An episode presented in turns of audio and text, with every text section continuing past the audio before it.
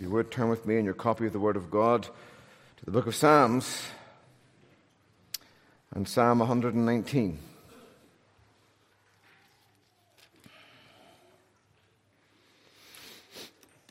We're reading verse 33 with the Word of God open. Let's pray together.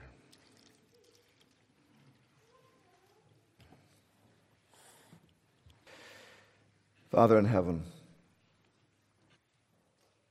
we come to your presence this evening and pray, O Lord, that you would open our eyes that we might see wonderful things in your law, that you would help us, O God.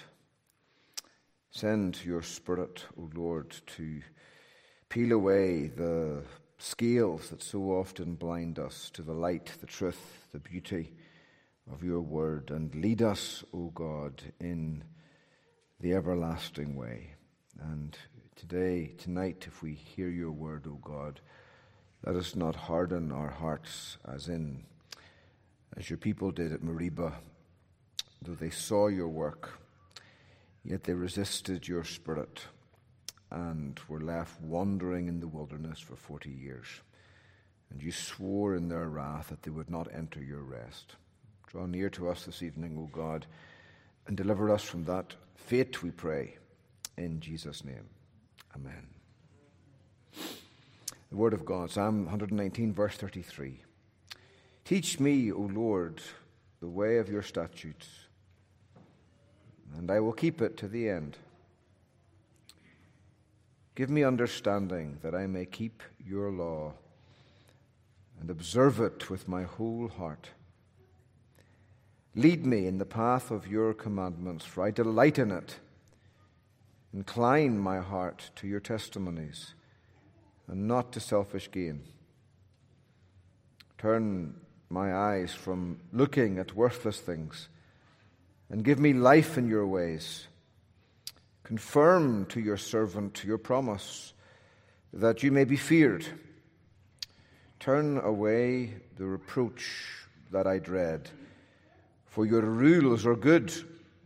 Behold, I long for your precepts. In your righteousness, give me life.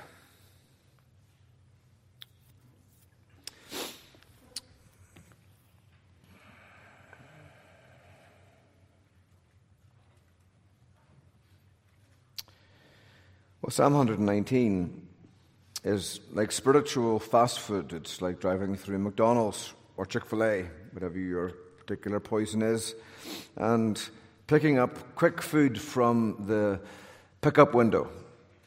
It's, it's the kind of words you can use in prayer to God, and it doesn't require much effort to turn the words of this psalm into prayer because almost every verse of the psalm is, in fact, a prayer itself. Words you can take to God to get yourself going in prayer, like a fire starter. So often it can be, can be difficult to get a fire started back in Northern Ireland, especially when you're burning coal, and coal gives out a lot of heat, but it's hard to get started. It's rock after all.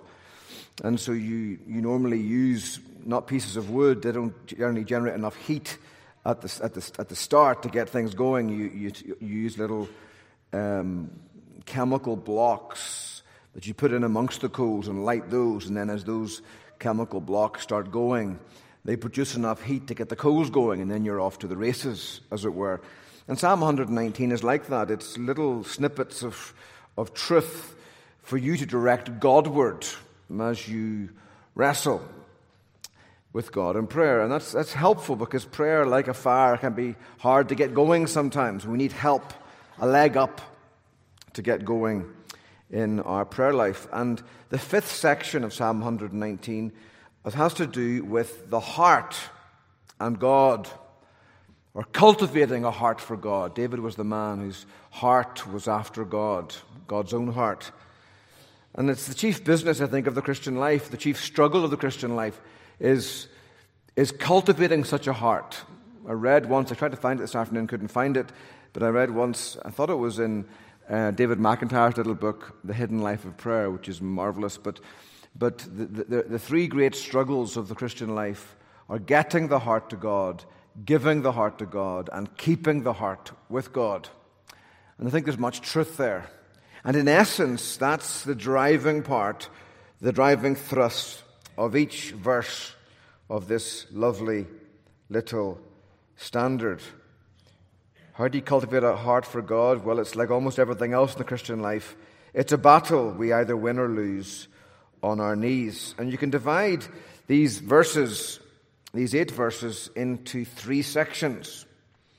From verse 33 to 35, we'll entitle those verses as a prayer to reach my heart through my mind. The psalmist is crying out to God, reach my heart through my mind. The heart is not just the sentiment of the soul, the feelings, but the heart is attached to the mind. And if we're to get to God, uh, get to our heart, uh, we have to come through the mind in order to do so. And that's the truth you see here in these verses. Teach me, O Lord, the way of your statutes. Teach me, engage my mind, and I will keep it to the end. Give me understanding that I may keep your law and observe it with my whole heart. Lead me in the path of your commandments, for I delight in it. Like the rest of us, the psalmist is a strange kind of study of contradictions. He delights in God's path, God's way and he feels the need to be dragged to it.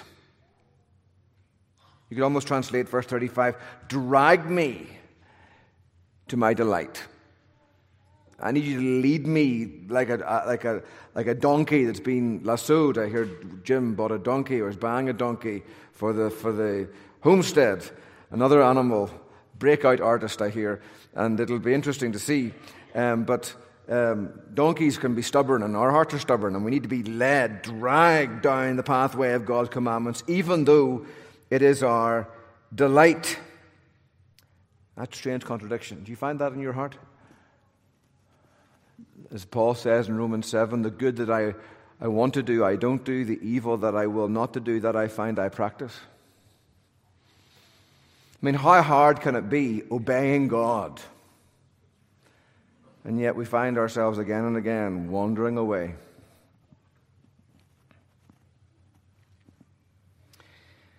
Lead me in the path of your commandments, for I delight in it. The, the word he uses for delight is the word used elsewhere for the delight of a husband in his new bride. That's the way the psalmist feels about the ways of God. He delights in them.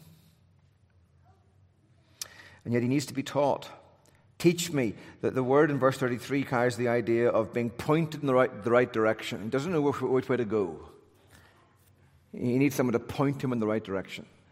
It's like being in a new town without Siri. We've become dependent upon Siri, and it took me the longest time to find my way around Greensboro because I, I needed Siri to tell me where to go. And, and I was, would be on the phone talking to somebody or um, listening to a sermon and wasn't really paying attention. And so Siri would say, turn left, I would turn left, turn right, I would turn right. And I wasn't really paying attention. I never actually learned. I never put the map out on the table and saw, okay, here's here, here's Battleground Road, and here's Friendly Avenue. How do those roads connect, and so forth and so on. And, and Wendover, that long, long road that goes on forever and a day. And learning how they all connect together. I had the devil of the job doing that. I was dependent upon Siri. And um, the psalmist says to God, Lord, you're my spiritual GPS. I need you to point me in the right direction. I don't know where to go. Teach me, O Lord, the way of your statutes, and I will keep it to the end, to its ultimate destination.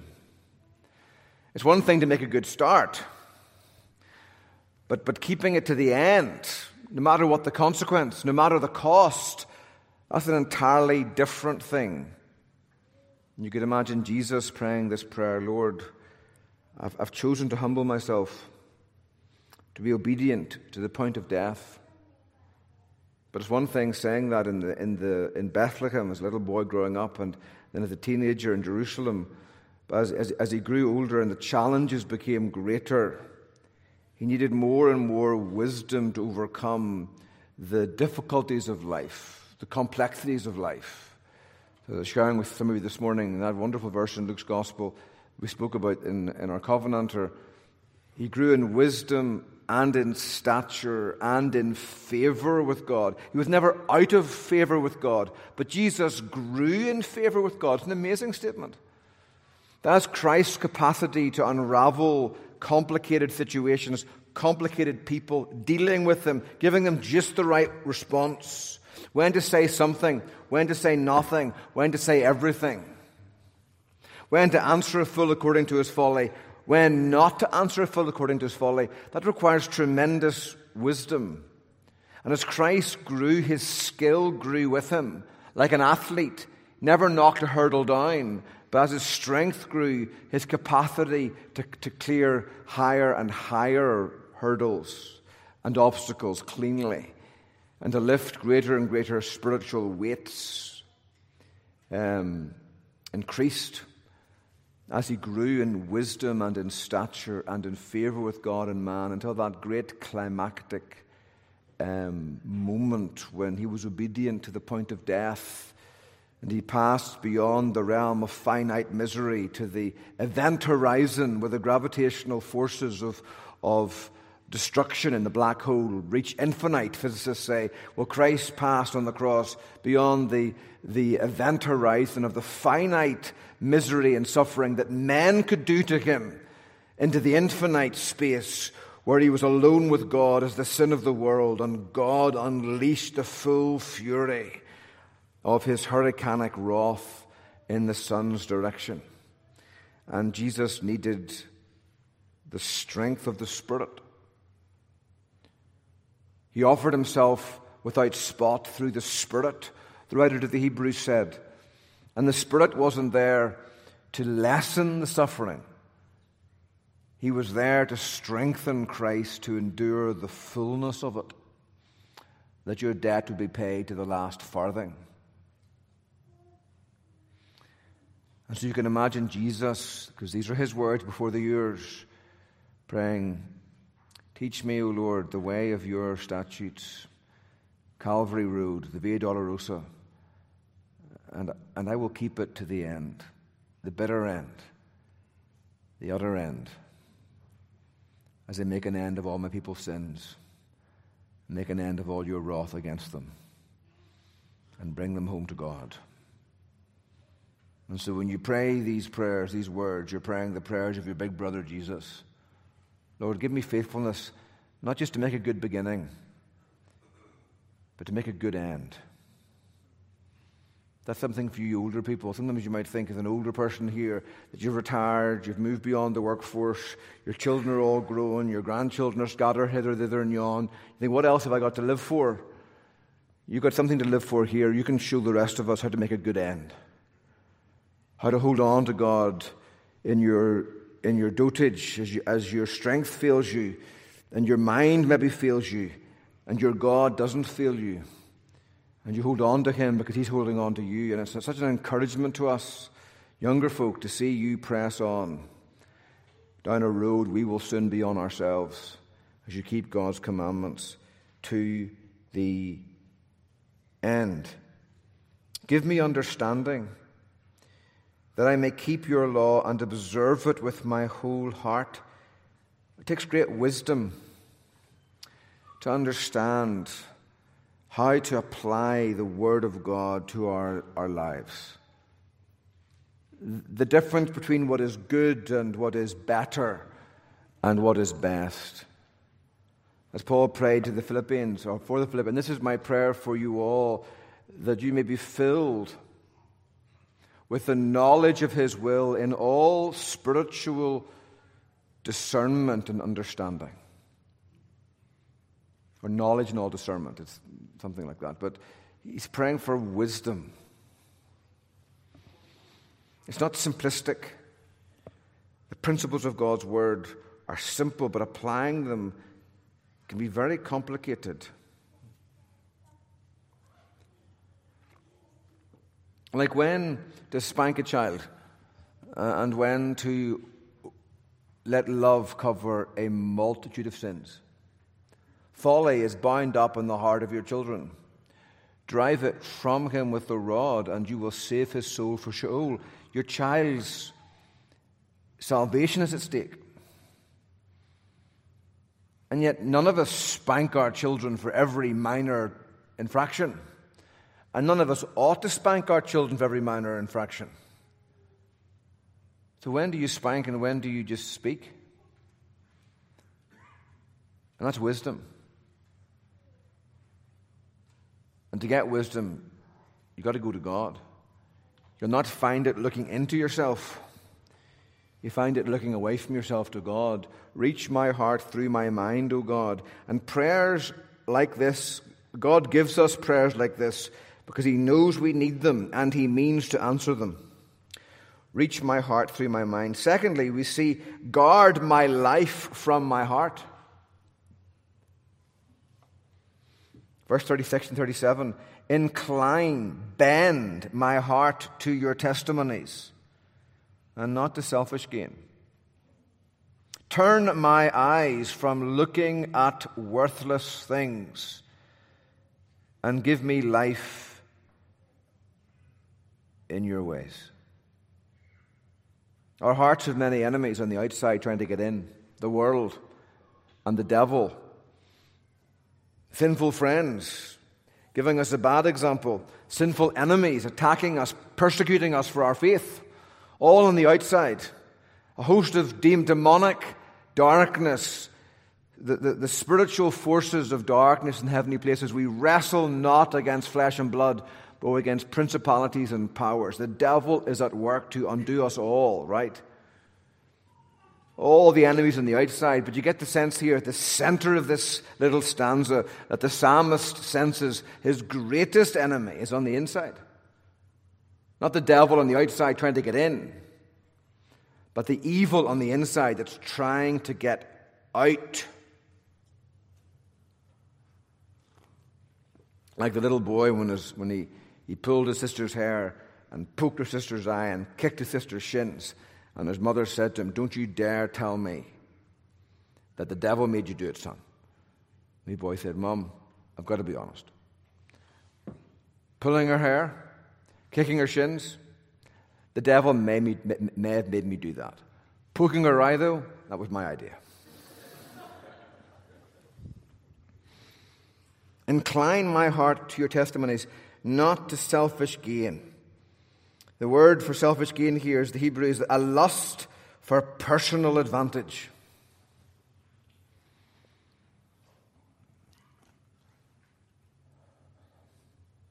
It's, it's the essence of sin. As Paul describes those on a, on a hell bound trajectory, um, day of wrath and revelation of the righteous judgment of God, who will render every man according to his deeds, eternal life to those by patient continuance in doing good, seek for glory and honor and immortality. But to those who are self seeking and do not obey the truth, indignation and wrath, tribulation and anguish, and every soul of man is evil. Paul summarizes a hell-bound soul under two heads self seeking, and they do not obey the truth. Their whole life is a, is, a, is, a, is a posture of disobedience to God and of seeking after themselves. And the psalmist says, that's just not a problem out there in the world. That's a problem in here in the church and in here in my heart. And, and, and I don't have, I do not find within myself the strength to overcome myself. I need God to reach in and bend it. Like a plumber bending a pipe. I need you to bend my heart toward your testimonies because its natural inclination is towards selfish gain. And isn't it wonderful that we have a God who is not only willing to answer that prayer, he's willing to give you that prayer even before you feel the need of it.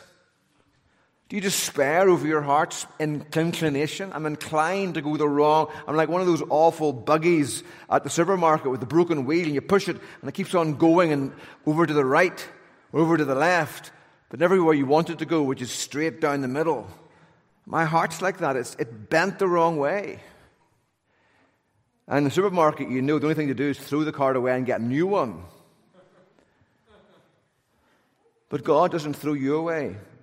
Doesn't despair over you, and you shouldn't despair over yourself. Take this prayer to God. Incline my heart to your testimonies, not to selfish gain. Turn away my eyes from looking at worthless things. The, the verb, it could mean an idol, but it means anything, something that promises you something but gives you nothing. Like a little boy chasing soap bubbles. We spoke about that in Ecclesiastes. Vanity of vanities, everything is vanity. Running after the wind. Little bubbles that look so bright and colorful as the sunlight dances in the oil and the film, and you grab it and it pops, and the most you get salt or soap in your eye.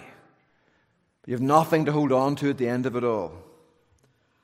And the psalmist finds his heart inclined in that direction and his eyes looking in that direction. He says, awful propensity to look at the darkness and to see light.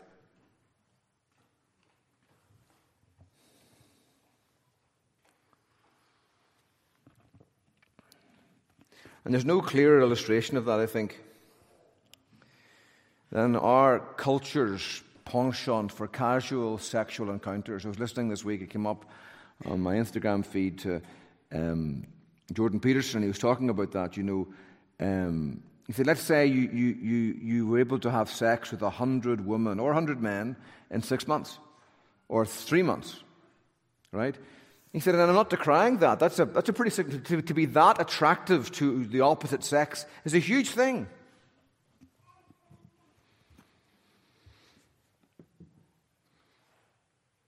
And you feel good about it maybe because it somehow validates your self worth. But then he said, You see what happens to you, though? What's become of you? You're using others to gratify your sense of self worth. And you can't do that without becoming the kind of person who uses others to gratify your self worth.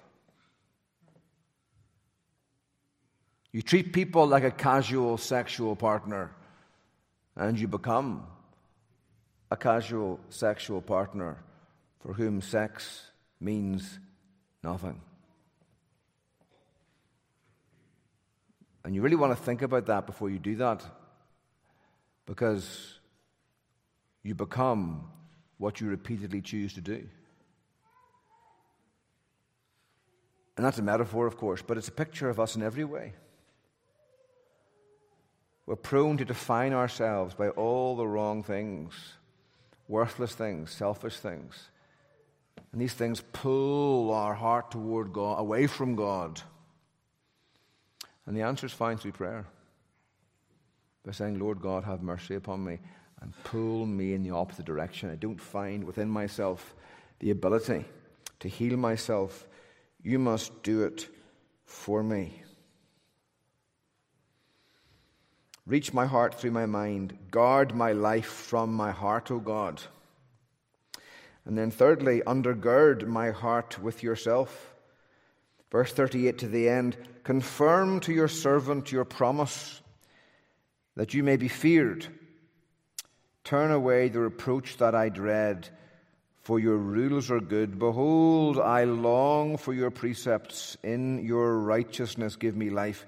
And the root idea here is like a foundation, that which is stable and steadfast, something or someone you can lean on in a pinch who will not let you down when you do. Right? A foundation. And there are three foundations here, but they all connect back to God. First is the promise of God, verse 38 confirm, make stable, fulfill, you might say. It's a word using for laying a foundation, but don't let your promise be a will o' the wisp, a soap bubble that when I grab it, it pops and I'm left with nothing. Rather, confirm to your servant your promise. That's really encouraging. The psalmist is not ashamed to call God your servant, even though he finds himself pulled away to worthless things. Just because you see sin in your life doesn't mean that's all that God sees when He looks at you. When grace changes you, you still might be wayward, even the apostle was. But God is not ashamed to call you his son. And you need not be ashamed to call yourself his servant in Christ. Confirm to your servant your promise that you may be feared, that you may be seen, O God, to be the kind of God who can be depended upon, who can be trusted, whose words mean something, whose words mean everything. Reminded again of J.C. Ryle as a young lad. He worked in his grandfather's bank and he would sign the banknotes. And he said, What a difference the, the signature of the banker makes. Before the signature, you've got a worthless piece of linen paper. But once you sign that note as a banker, the promise is everything. I promise to pay the bearer on demand the sum of 50 pounds sterling. That was back in the day when actually that meant something, but, but it did mean something back then. You could take that piece of paper to the bank and exchange it for 50 pounds of sterling silver. And the, the signature of the banker made all the difference. And so it is with the promises of God. This book is signed to you by God Himself. When you find a promise in this book, you have a word you can take to the bank of heaven. Your iniquities and your lawless deeds I will remember no more.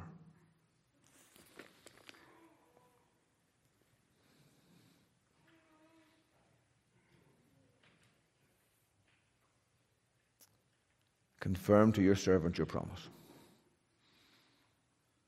I will never leave you or forsake you. Confirm to your servant your promise. When you pass through the waters, they will not overflow you. Confirm to your servant your promise. If I did not spare my own son, but delivered him up for you all, how will I not also with him freely give you all things? Confirm to your servant your promise. Ask, you shall receive. Seek, you will find. Knock, and it shall be opened to you. For everyone who asks receives. He who seeks finds, and to him who knocks it shall be opened to you. Confirm to your servant your promise. The Lord God is a sun and a shield. He gives grace and glory. No good thing will he withhold from those who walk uprightly. Confirm to your servant your promise. The Lord knows the way of the righteous, but the way of the wicked shall perish. The eyes of the Lord are toward the righteous, ears open to their prayer. The face of the Lord is against the evildoers, to cut off the memory of them from the earth. But the righteous cries, and the Lord hears and delivers him out of all his troubles. Confirm to your servant your promise that you may be feared. Many are the sorrows of the wicked, but he who trusts in the Lord, loving kindness shall surround him. Behind him, ahead of him, above him, beneath him, all around him. A bubble of covenant love. Confirm to your servant your promise. And a thousand similar words that you can take to the bank because of the words of God Undergird my heart with yourself, the promise of God. Secondly, the providence of God. Turn away the reproach that I dread, for your rules are good. Now, the word reproach means something that will bring me shame. And there's a thousand things in our lives that'll bring us shame. And I think I quoted this recently, but I'll quote it again. Spurgeon's famous, you know, the one blind eye, the one deaf ear, that as you walk past the Sunday school room and you hear somebody slagging you off or criticizing you, and they don't know you can hear them, and you get a bit hurt by that. Remember, Spurgeon says, one blind eye, one deaf ear. Every pastor, every Christian needs one blind eye and one deaf ear.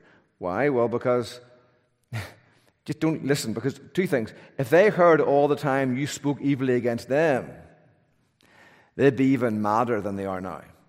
And secondly, if they knew all of your sins, all of the reproach worthy things you ever thought, said, or did, they'd have much more ammunition with which to attack you. And in God's mercy, the vast amount of your sins and mine are hidden safely in private. Like the icebergs beneath the ocean. Like the Queen of Sheba, the half of it has not been told to most people. Otherwise, you would not be welcome in here, and you wouldn't want me in the pulpit. And the psalmist is conscious, conscious not just of the promise of God beneath him, but the providence of God, the kind providence of God that's at work behind the scenes, deflecting the reproach that you dread.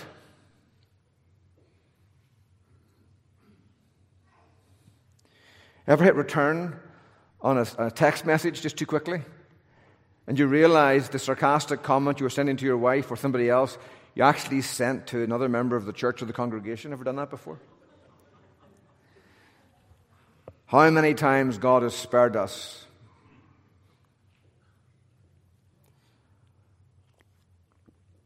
from disaster?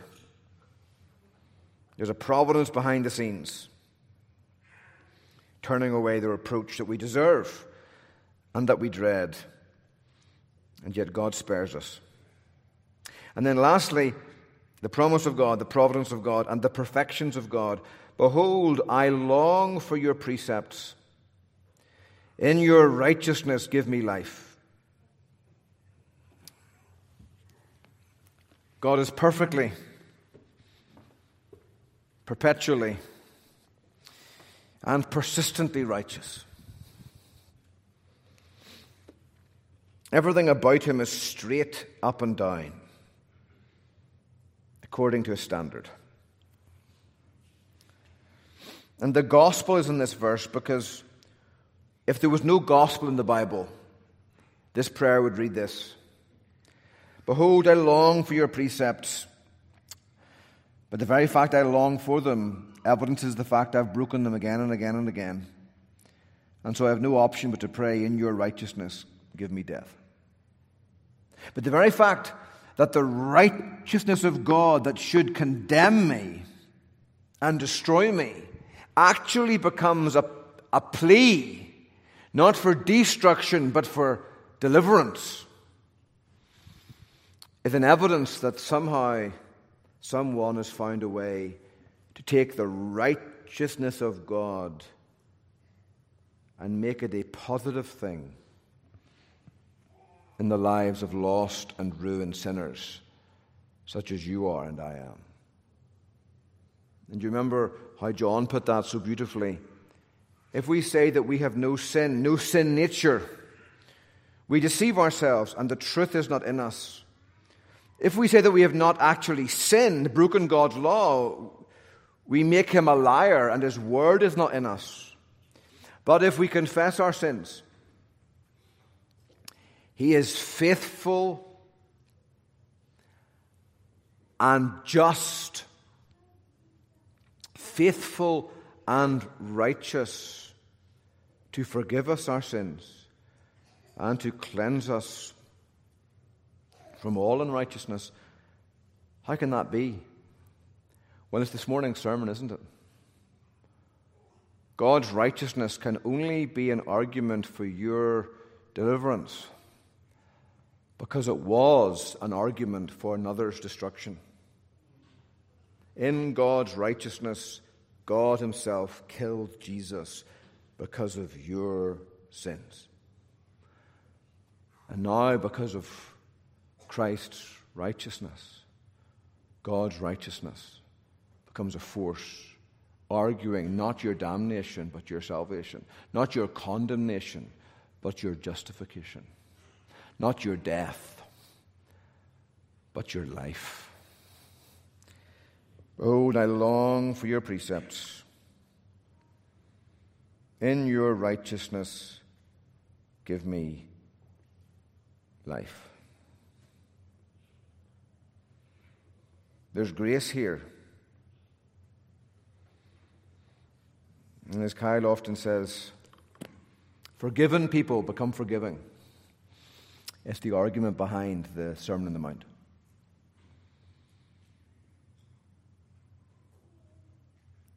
Forgiven people become forgiving. When God treats us with grace,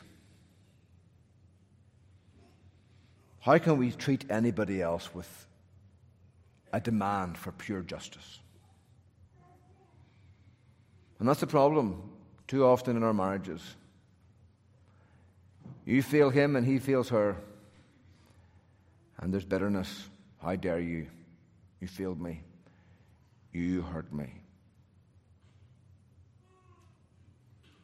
And we go to the law court like Shylock, looking for our pound of flesh. When God says, Go to the cross. If you want blood, you'll find it there. And if I can forgive your wife for her sins against you because of the cross, if it's enough for me, God says, why is it not enough for you? And if I can forgive your husband for his sins against you at the cross, God says, why can I forgive him for Jesus' sake and you can't?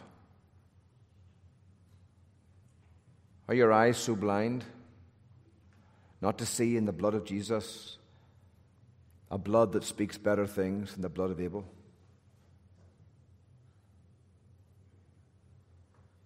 Justice in the church is a plea for mercy and a plea for grace. Mercy needed and mercy extended.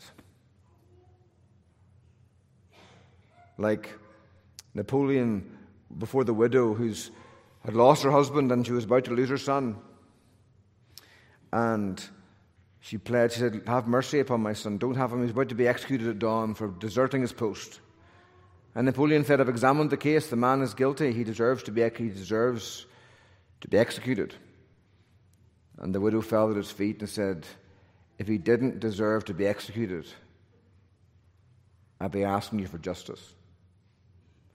It's because he deserves to be executed that I'm asking you for mercy. And the beautiful thing about the gospel is that God's mercy and God's justice aren't at war, but they meet together and kiss over the broken body of his own son upon the cross and become powerful arguments undergirding our soul. Undergird my heart, O God, with yourself, your promise, your providence, and your perfections.